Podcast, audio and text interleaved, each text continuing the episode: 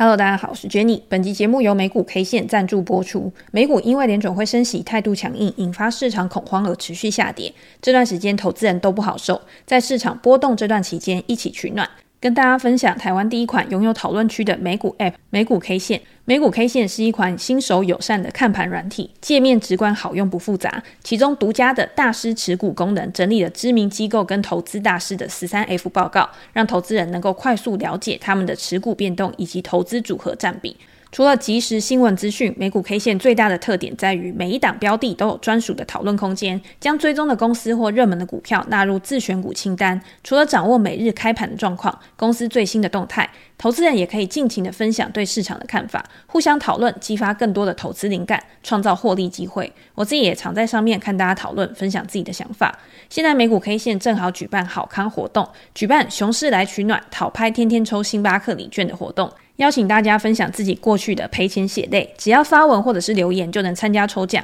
我也会在讨论区发文，大家可以去看看哦。链接我会放在资讯栏。好，那先祝大家中秋佳节愉快。连假通常都是让大家最放松、最愉快的，尤其是中秋节，可能大家会一起去烤肉啊、吃月饼啊。月圆人团圆，团圆脸不圆，就是吃很多但是不要变胖的意思。那如果有在做美股的人呢？那中秋节可能还是会看盘嘛，或者是稍微注意一下自己的持股啊。可是我觉得在现在这个阶段呢、啊，其实我们在之前的 p o c k e t 或者是我在 Facebook 上面的一个贴文，都有跟大家分享说，既然现在是市场不确定性很高，然后波动比较大的一个情况之下，其实有的时候你不需要太积极的去做动作。有些人会觉得说，诶，现在市场波动很大，那我是不是要在这个波动之间呢，去找到获利的机会？可是有的时候啊，这种盘整盘它还没有走出一个趋势的时候，你要去做很容易被洗。像我也会收到一些读者的私讯，或者是在专栏的社团里面啊，也会有人问到说，如果在现在这个阶段呢，很容易一直进场之后啊，就一直被扫到停损，然后停损出场的话，一直不断的重复这样的一个情况，该怎么办？那通常在这种情况呢，会有两种可能性。第一种可能性呢，就是选股的方法或者是策略有问题嘛。因为大家常会讲说，停损是不会破产的。可是如果你一直不断的停损，不断的停损的话，累积下来这个损失也会是一笔不小的金额，你的本金还是会持续的减少。所以对于你在下一次要下注的时候，因为通常我们在设停损的时候，或者是我们在设定一笔部位到底要投入多少钱的时候，我都是用最大的亏损去反推，这个最大亏损呢会占我总资金的比例多少。那当你的总资金越来越少，越来越少的时候，你每一次下注的金额其实也会变少。等到我们的亏损呢一直持续的累积之后，我们下注的金额越少，你就会觉得回来的速度越来越慢，越来越慢。我今天假设我一百万好了，我今天一百万少了五个 percent，我赚五个 percent，我就可以把它赚回来了。可是我当我少了二十个 percent、三十个 percent 的时候，那我要再赚回来到原本的本金，甚至是我要超越我原本的本金，你要花费的力气，而且你要获得的报酬率是更大的。所以在一开始，如果一直被停损，一直被扫出场的话，我就会去检讨说，我这个策略在现在这个阶段是不是出现了什么问题，还是它刚好就是不符合这一段时间的一个市场常态？因为有一些策略它可能是比较适合做顺势的，那这个时候呢，如果市场是在盘整的时候，你一定就是会常常被扫出场嘛。那有一些策略可能是比较适合在盘整盘的时候用的。那如果今天你在趋势盘的时候，你会觉得，哎，怎么会我用我原本的策略好像赚不赢别人？那风水轮流转嘛，今天不管你是用动能的策略，用价值投资，用技术分析，反正各式各样，市场上面有非常多元的一个投资人，他在在一段时间。一段时间的时候，它都会有比较占上风，或者是比较可以取得优势的时候。那这种时候呢，你可以把握的，你就尽量赚。但是如果现在市场上面的一个行情，市场现在的盘势刚好比较不符合你所用的一个投资风格、投资原则的话，我自己在这段时间，我就会去观察我的胜率如果是降低的，但是我知道我这一套方法是没问题的。我过去有用这套方法很长时间的赚钱，累积到我自己的一个获利的话，那我就会在这段时间比较保守，可能出手的次数就会变少，交易的频率也会降低。这个时候，如果手上留有一点现金，然后你没有 all in，没有部位全满的话，你面对到盘市，你的心情也会是比较平静的。那面对到未来，可能盘势有变化，可能真的走出一个趋势的时候，你也可以比较好的去做反应，你不会资金被卡死在那边。我觉得这个是还蛮重要的一件事情，就是。我觉得大家现在已经养成一个习惯了啦，就是你现在在这个市场上面啊，市场上面人满为患，你会觉得你好像手上握的现金，就会有一种很 FOMO 的心态，你就觉得我没有把这个现金用出去，我如果今天还放在手边，还放在枕头下面的话，好像之后就会赚不到。但是我一直觉得这种心态其实是很不好的，因为这个就很像什么，就是你好像被迫把你手上的现金送出去。但是在我们送出去的时候呢，并没有符合我们过去设下来的一个原则。那今天要出场的时候，你也会觉得，诶，我不知道什么时候要出场，我可能会觉得很矛盾，我可能不知道该怎么办。那这样子做错的几率也会比较高嘛。那刚好在这个时间点呢，我有看到在 Podcast 的留言，还有我在 IG 的私讯啊，有两题，我觉得也是蛮符合我们刚刚讲的一个状况的。那今天在这一节前面呢，我就先来回答两个问题，然后后半部的部分呢，我想要跟大家分享一个我最近看的一本书，我觉得这本书对于现在的大家应该还蛮有用的。它不是完全的放在投资上面，就是我觉得有的时候大家还过度的重视投资这件事情。投资当然很重要，但是在投资之前跟在投资之后，我们应该要想到的事情是什么？然后我在后半段的部分呢，我就介绍一本书给大家。好，那我先回答第一个问题呢，是 Hello Jenny，我是你的老听众，对。对于你分享自身见解、投资策略多方的投资知识，觉得相当喜欢。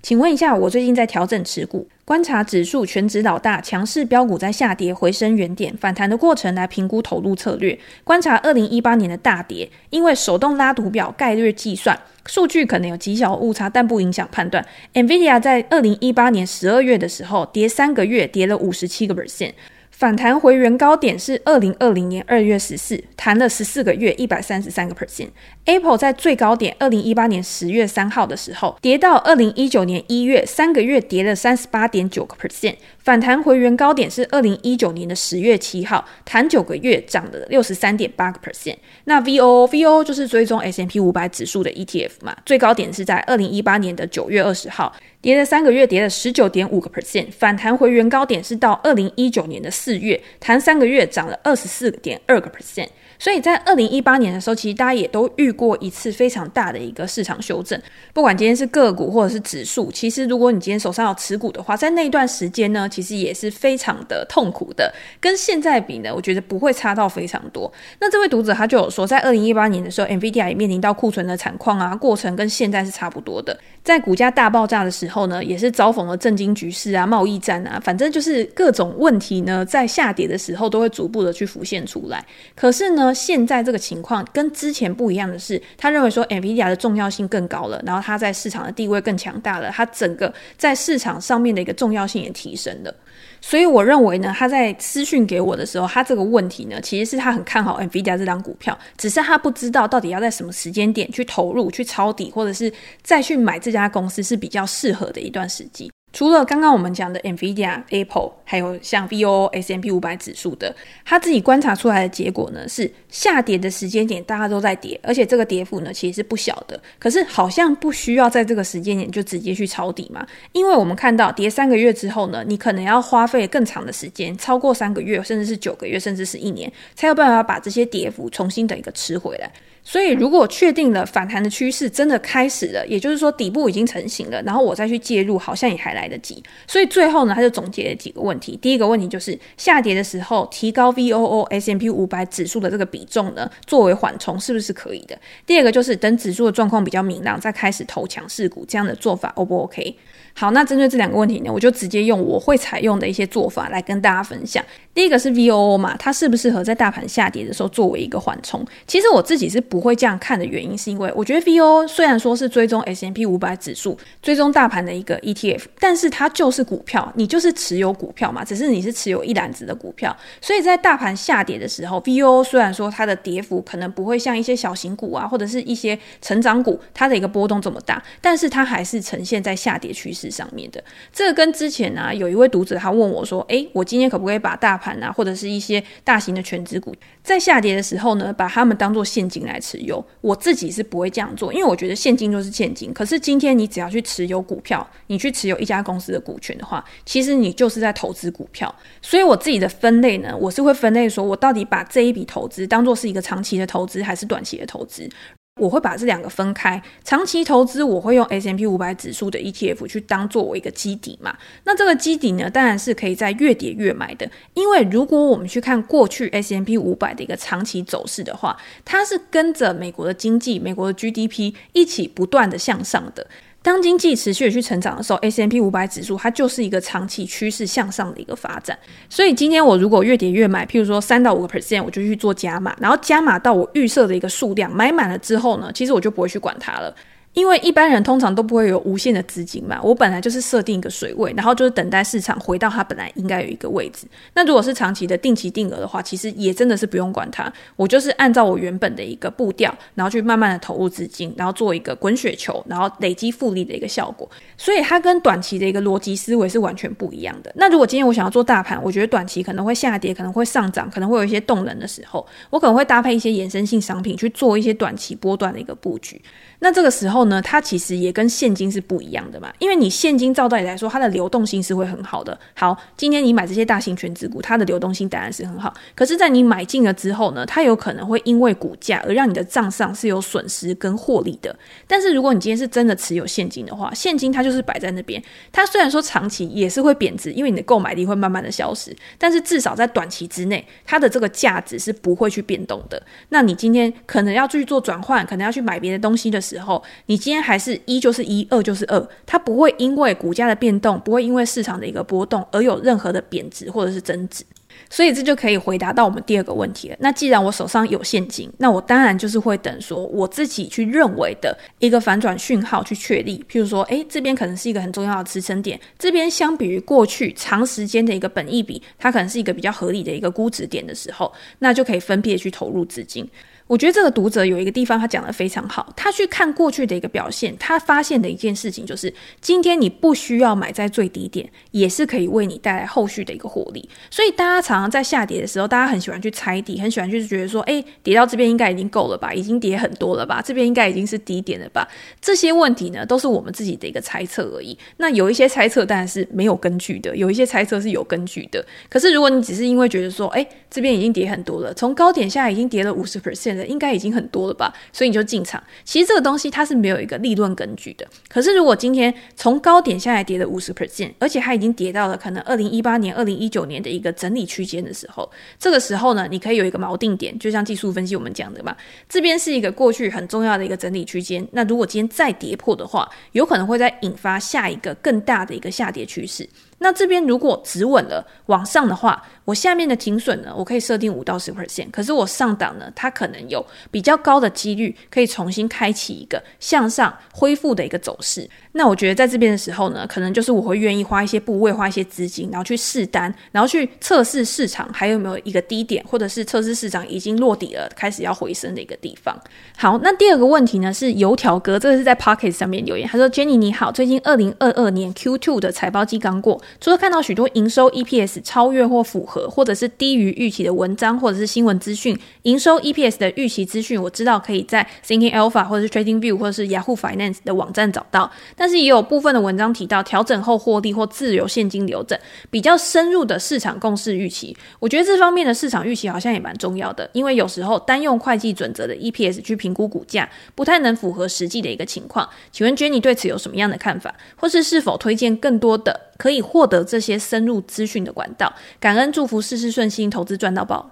好，那油条哥说的很对，就是我们每次在看美股财报季的时候啊，每一家公司公布出来的财报，其实里面都有非常非常多、非常凌乱的数据。譬如说，像我们知道的一般的 EPS 啊，或者是营收啊这些表现之后，可能公司还会提供一些其他的数据，譬如说调整后的 EPS、调整后的 EBITDA 这些数字呢，其实都会让投资人觉得说，到底哪一个数字才是真的可以值得去参考的？又或者是这些数字的背后，到底是因为什么事情才去做调整？那通常呢，我觉得都是成长股。成长股它调整后的数据呢，会跟它原始的数据差距比较大的原因，是因为它可能在刚上市没多久，所以它可能会有一些上市后的一些费用啊、人员的薪资啊、管理的费用啊，又或者是有一些公司它在做合并跟收购了之后，它可能会有一些衍生出来的费用。这些费用呢，它不是经常性的，它可能只是一次性的，或者是它可能是暂时性的，也就导致原本的数据呢是有一点失真，它没有办法实际的去显现一家公司的营运状况，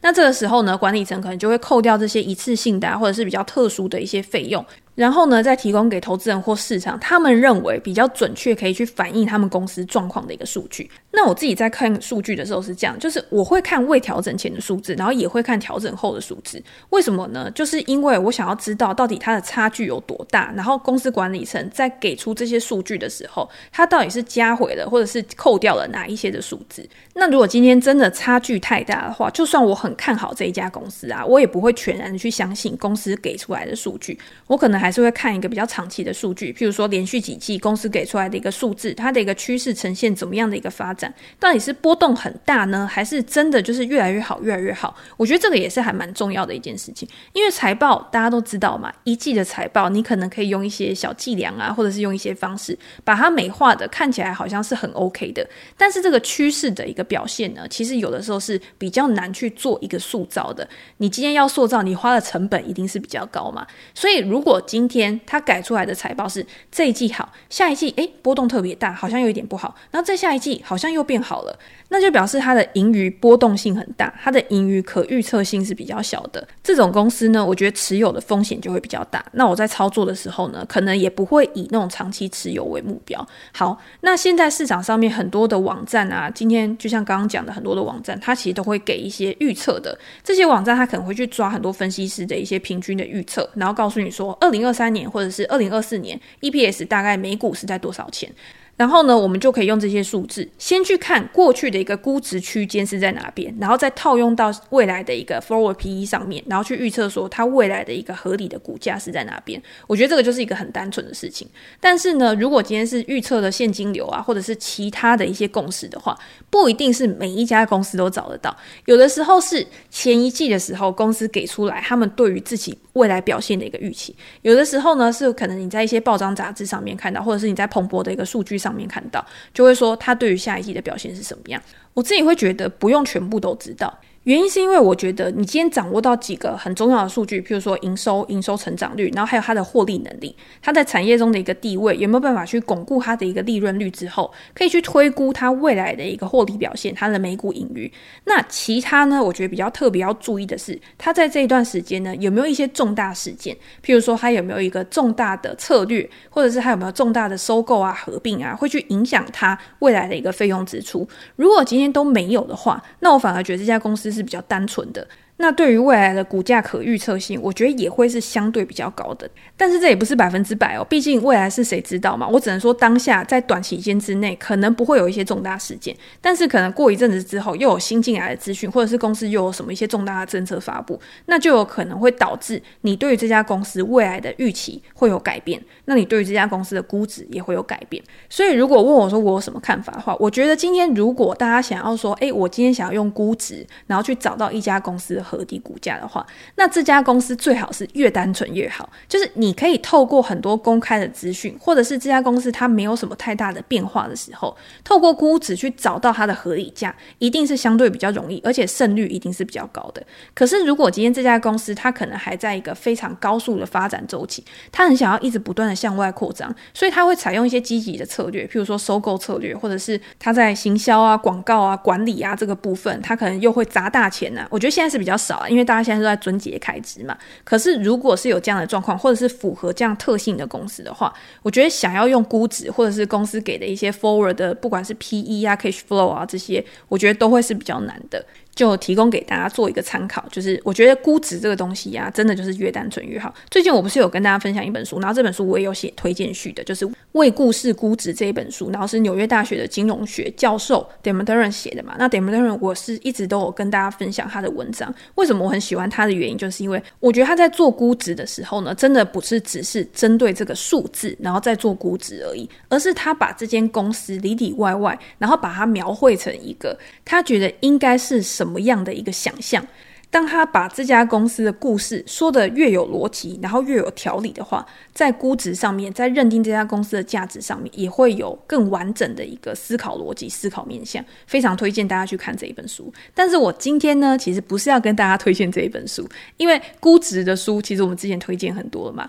然后它是否投资比较多的，就是我们着重在投资上面。可是我今天想要跟大家介绍的书呢，其实不单单只是投资。而是从你在投资之前，你就应应该要做的事情。这一本书的书名呢，叫做《把小钱滚成大财富》。那它的作者呢是 Ben Carson。那如果大家有在上 Twitter 的话，也可能有追踪他的一个 Twitter 的一个账号嘛。他是一个非常有名的财经作家，然后还有身兼资产管理的一些职务啊。反正他在 Twitter 上面就有常分享他对于投资市场的一个看法。那这本书呢，其实原文版应该是二零二零年出的。可是繁体中文版呢，是在今年，就是最近这一两个月了，然后由时报出版社出版的。那那个时候我拿到这本书的时候呢，因为它是薄薄的，感觉就像一本小书一样，所以我没有马上把它打开来看。只是因为前几天呢，我刚好有一个比较零碎的时间，我就想说，诶，这本书看起来好像不错，然后我就把它拿起来翻，然后很快的去把它读完。我觉得这本书里面讲的观念啊，非常非常适合，就是不管你今天有没有在投资的每一个人都应该要看的一本书。那大家会觉得说我对这本书的评价很高嘛？没错，我对这本书的评价真的就是还蛮高的。原因是因为我觉得太多人，虽然说我自己是做投资的，就是我的本业可能就是投资啊、理财啊这些东西，可是我一直觉得大家把投资这件事情看得太过于重要、太过于神圣了。也就是说，今天好像每个人都告诉你，今天你没有去投资股票，今天你没有。去投入到投资市场，你未来啊就会过得很苦啊，你未来就没有办法享受很好的老年生活啊之类之类的，也才导致了我们在一开始讲的嘛，就是现在感觉市场就是很 formal，今天涨的时候也很 formal，跌的时候也很 formal，但是我会觉得说这很像是一种恐惧行销，好像今天你没有把钱丢入到投资市场的话，就会发生什么样不好的事情，其实并没有。就像我之前跟大家讲的，今天我觉得你不管买房地产或者是你创业，其实都是投资的一种。投资是你把你手上的资产去投入到一个未来可以为你带来现金流、具有产出、具有生产力的资产上面，都是，它不一定是股票。好，那这本书呢，另外还有提到一个非常非常重要的观念，就是你今天要怎么样把小钱滚成大财富，就是它的书名嘛。其实很重要的是，你要把这件事情当做是一个非常无痛的一个习惯，也就是当你今天你想要有钱的时候，不是说哦，我马上就要累积成一笔大钱，而是这个微小的习惯呢，譬如说你一天存一点钱，你一个月从你的薪水账户里面可能扣个百分比。可能百分之十啊，到你的投资账户里面，这件事情对你来说是一个非常非常不痛不痒的，不会让你觉得生活受到威胁的事情，不会让你有一些负面。受迫、受到压力的一个事情，他才有办法去坚持下去。虽然说这样讲，感觉有一点鸡汤或有一点老梗，但是大家都看过《原子习惯》这一本书嘛，他就告诉我们说，我们只要一天每一天都进步百分之一，我们一年呢就可以进步三十七倍。就会告诉你说，每一个微小的改变，其实累积而成，都会变成一个非常巨大的力量。不管今天是在投资理财，或者是你在工作上，或者是你在健康生活上面，其实都可以套用这样子的一个道理嘛。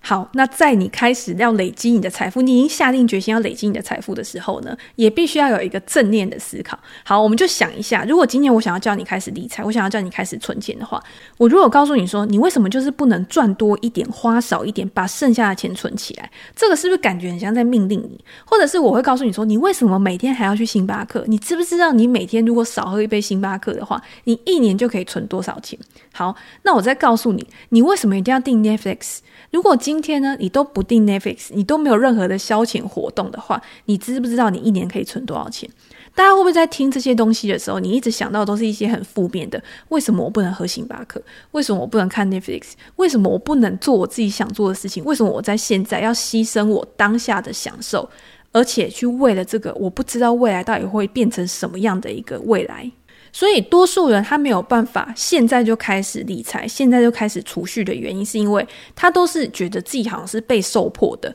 被逼着去做这件事情，而不是自发性的。这样会导致，即便我们开始了，但是我们也很快的就会去中断这件事情，去让自己。哦，如释重负，我终于不用开始存钱了。我现在开始就要活在当下，把握当下。好，那既然我们知道这样之后，我们还是要帮自己树立一个小目标嘛，因为我们终究还是希望自己可以早日达到自己的财富目标，早日享受这种呃财富自由的一个感觉。只是呢，我觉得我们在定目标的时候，你要怎么样用什么样的一个激励机制去帮助你可以持续坚持下去是很重要的。在设定目标的时候，在设定达到目标的决策的时候啊，不要让自己有一种被剥夺的感受，而是你真的就是这个东西，你做了之后。对我们来说，可能做完之后马上就忘记了，今天或者是之后也不会再想起来的。好，那接下来呢，我们当然要想一下嘛。那我做这些事情，我未来是为了什么？或者是现在我如果告诉你这件事情的话，有没有可能会让你更有动力去达到你想要的一个目标？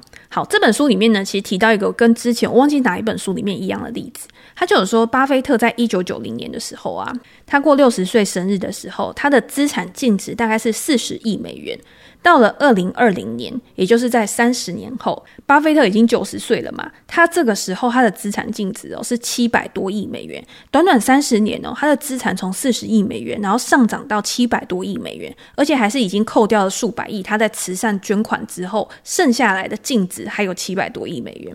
这个告诉我们什么？这个告诉我们说，巴菲特他的资产净值有百分之九十五个 percent 是在他六十岁以后创造的。所以，为什么在六十岁以后，他的资产可以增值的这么快？他的资产可以有一个这么大的一个增速？这其实呢是有一个小秘密的，就是为什么我跟大家讲说，你不要把投资看作是你现在最重要、最重要的一件事情，是因为在投资之前呢，其实有另外一个更重要的事情去左右你未来的一个财富，就是储蓄。先有储蓄。才能投资，先有资产，你才能了解你要怎么样去配置你的资产嘛。所以在前面，你要怎么样去把你的雪球滚得很大，其实我们现在面临最大的一个功课，而不是去找到一个可以让你一夜之间暴富的一个机会。如果你今天你可以在前面先去做足准备，那到了某一个爆发点的时候呢，其实你就会发现那个效果其实就会非常明显的开始发展。好，书里面其实举到的是一个例子，但是这里面呢是用美元，他就说如果今天一个人啊，他二十五岁的时候开始工作，开始去储蓄。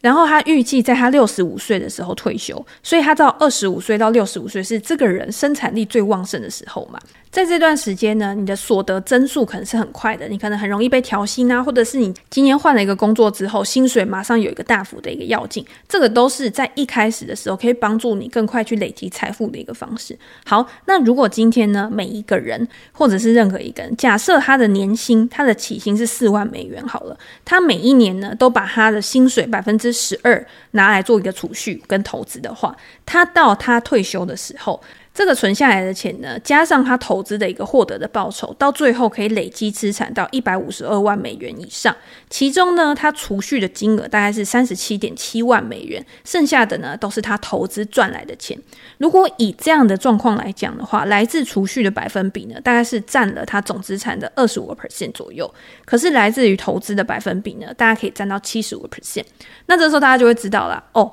我存下来的钱，如果我可以持续的拿去做投资的话，到最后呢，决定我财富大小的，就是我投资在这个资产上面，它可以为我带来多少的一个报酬嘛，也导致大家会认为说，投资是一件非常非常非常重要的一个事情。可是这个是我们看到结果，可是我们没有看到中间的一个过程。我们今天不要讲太多数字的东西，因为大家现在没有看到书嘛，大家只是听我口述而已。我们只要把它分成几个阶段来看好了。刚刚是二十五岁的时候开始上班，开始存钱，开始投资。到了三十五岁的时候呢，这个人虽然说我们刚刚讲说，最后呢，投资的报酬占他总资产的比例的重要性会到七十五 percent，可是，在三十五岁的时候呢，来自投资的百分比只有二十九 percent 而已。主要的重点都是在他储蓄的百分比。这个时候储蓄占你的总资产是达到七十一个 percent，然后慢慢的到四十五岁的时候，储蓄跟投资这两个重要性才开始变得重要性是差不多一比一的一个状况。也就是说，你在年轻的时候，你主要的资产来源都是决定在你可以存多少钱。可是到了某一个，就是你已经壮年的时期，到了你已经开始有一些资产的能力的时候，你就会发现，诶。原来投资可以为我带来这么多好处，那我年轻存下来这些钱呢？其实现在可以去放大它的一个效果。即便我现在我可能没有在那么多钱，或者是我现在我的一个投入的一个储蓄没有在那么高了，但是呢，这些东西已经在我前面已经帮我奠定了一个很好的一个基础的。在书里面有去比较，诶，我二十五岁开始储蓄，跟我三十五岁才开始储蓄，跟我四十五岁才开始储蓄，即便是我在未来呢都享有一样的报酬率，可是越早开始储蓄的人，他享受到后续的一个复利效果也是会最大的。也当我们了解这件事情以后呢，我们才会知道嘛，哦，好，那原来我现在累积的资产，就算我现在没有投资好了，但是我现在所累积的这些钱。在未来对我来说，也一定都是只有好处没有坏处的。那如果今天投资再加进来的话，可以为我放大更好的一个财富效果的话，那当然是更好嘛。所以这个时候呢，我们才会再去考虑到投资跟投资在什么东西上面，对我们来说是放大我们的财富的，而不是去减低我们财富的。所以为什么我讲说大家不要把投资这件事情在现在就想的这么重要，好像这么的迫不及待，好像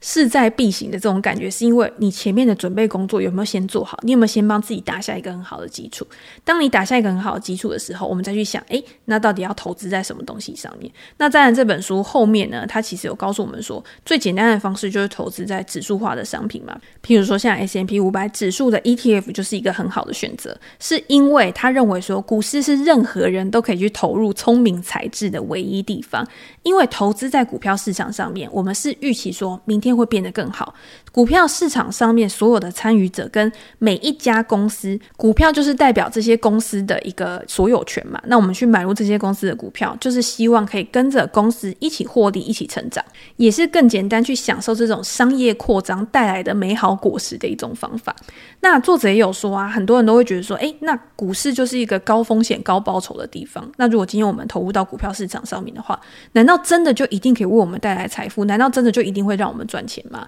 事实实际上是有可能。如果你今天是以短期的思维的话，你如果没有真的了解这个市场的规律，你是很有可能在这个股票市场去翻车的。但是股票市场跟赌场不一样的地方就是，当你持股的时间越长，你获利的机会就会越大。就算中间历经了大崩盘、经济衰退、金融危机、金融海啸，可是如果你今天持有的时间够长的话，它都会为你带来非常丰厚的一个收入。在里面呢，也有一些数据来做佐证。他就说，在过去你持股十年。真的是有可能是会亏损的哦，即便是二十年到三十年你持有的一个期间，最好跟最坏的差距也是会有非常大的一个差距。可是呢，如果我们去追溯过去的数据，美国股市在三十年间啊，最差最差的年报酬还是可以为投资人带来八百五十个 percent 以上的总报酬率。这个就是复利带来的力量，也是整个市场、整个经济成长所带来的一个美好的一个果实嘛。